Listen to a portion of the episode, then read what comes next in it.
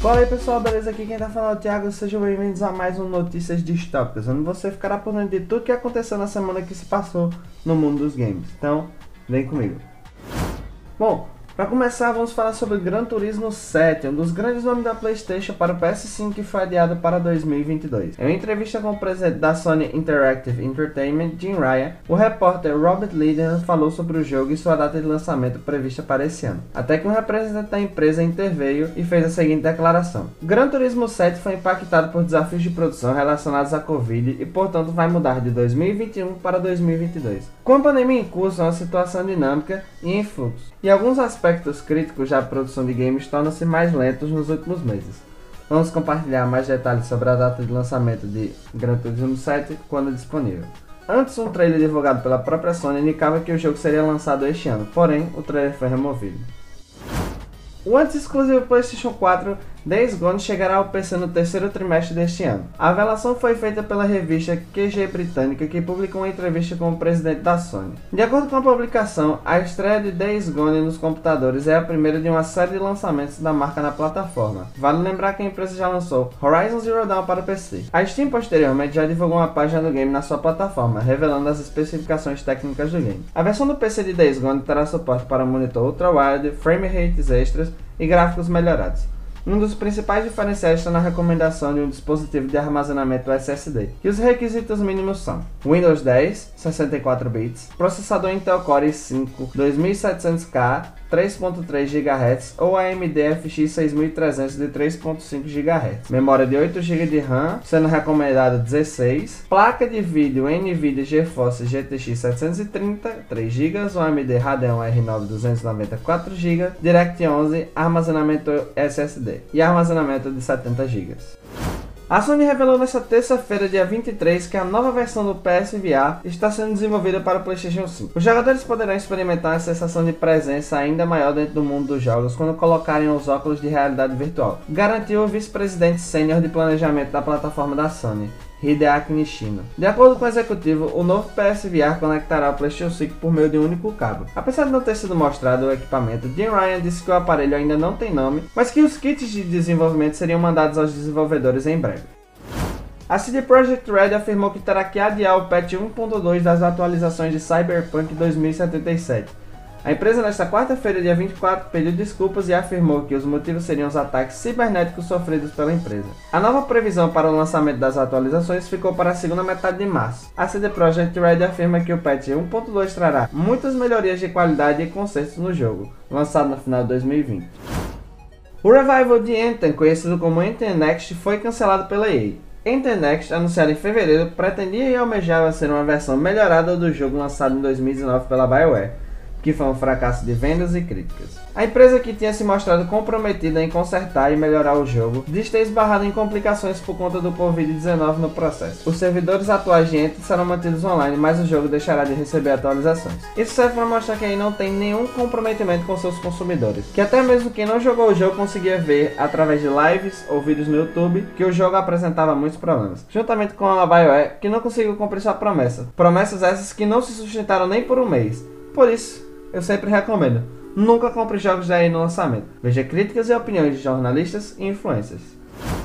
Se você é dono de um PS4 de 500 GB, terá dificuldade para jogar COD. A Activision revelou que se você tiver um PS4 de 500 GB, poderá ter dificuldade em ter Modern Warfare, Warzone e Call of Duty Black Ops Cold War instalados e atualizados no seu console, pois os dois juntos pesam mais de 500 GB. Se você quiser ter os dois jogos instalados em dia com as atualizações, talvez você precise deletar algum conteúdo não usado dos jogos para conseguir fazer o download e instalar o patch de Warzone desta noite, afirmou a desenvolvedora em seu comunicado de atualizações.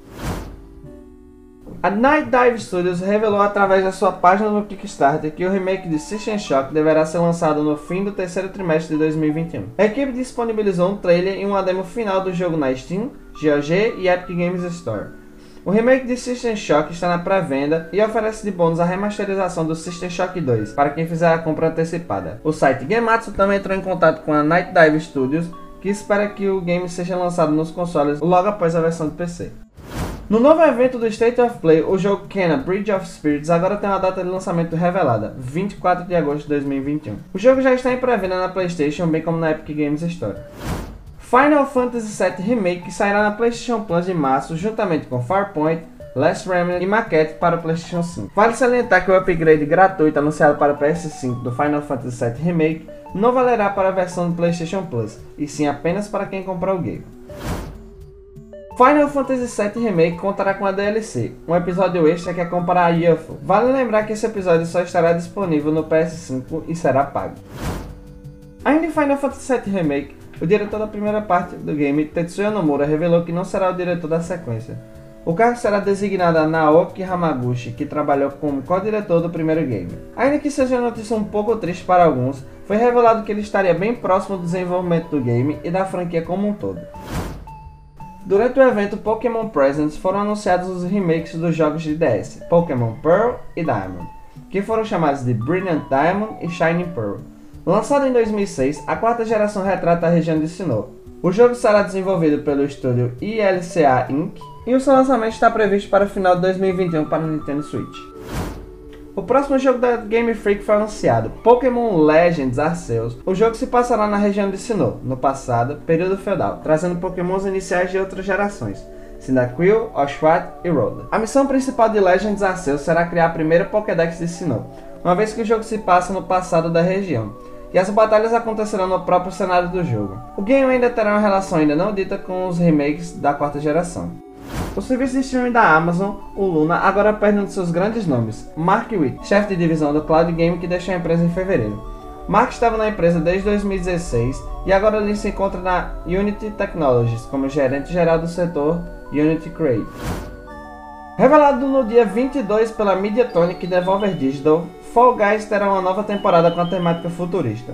Intitulada de Fall Guys 4041, a atualização não tem data para chegar.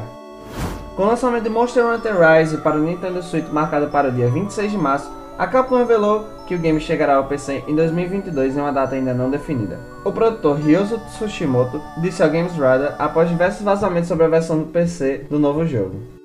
PUBG New State é o mais novo jogo mobile de PUBG. Apesar de ser futurista e com gráficos mais robustos, a proposta é a mesma que consolidou o gênero. Ambientado anos após a história do jogo original, New State fará com que os jogadores entrem em um novo campo de batalha denominado Troy, onde terão a oportunidade de descobrir como esse universo evoluiu. O game apresentará recursos novos de customização de armas e outras novidades. O jogo tem previsão de saída nos smartphones ainda esse ano. Bom, e para finalizar, vamos à notícia mais importante da semana, na minha opinião, que é o cancelamento da E3. De acordo com um documento oficial publicado pela cidade de Los Angeles, a presença física da E3 2021 foi cancelada. Em fevereiro, o site Video Games Chronicles reportou que a Entertainment Software Association, ou ESA, organizadora da E3, planeja focar seus esforços em uma apresentação digital em 2021. O documento foi publicado pela comissão responsável por eventos da Califórnia. A cidade ainda está trabalhando com a equipe responsável pelo evento para organizar opções de transmissão, afirma o texto, que ainda menciona que suas licenças para edições 2022 e 2023 do evento estão em discussão. Oficialmente, a ISA ainda não anunciou quais são seus planos para a próxima edição da E3. Isso com certeza é um baque no mundo dos games, porque a E3, apesar de estar perdendo força, ainda é um grande evento e tem grande força no mercado para influenciar nós consumidores. Então, vamos aguardar por novas informações. Com isso, pessoal, eu queria agradecer a todos vocês que acompanharam mais um Notícias Distópicas. Gostaria de novamente pedir para vocês seguirem a gente nas redes sociais, Instagram, Twitter e Twitch. Vale lembrar que essa semana no nosso Instagram, @distopiacultural, foi postado um calendário das lives que começarão a partir de amanhã, que irão de terça a sábado, com uma diversa grade de programações que vocês poderão interagir com a gente e, de certa forma, escolher tudo aquilo que você gostaria de assistir. Então, eu vou ficando por aqui. Até semana que vem. Valeu!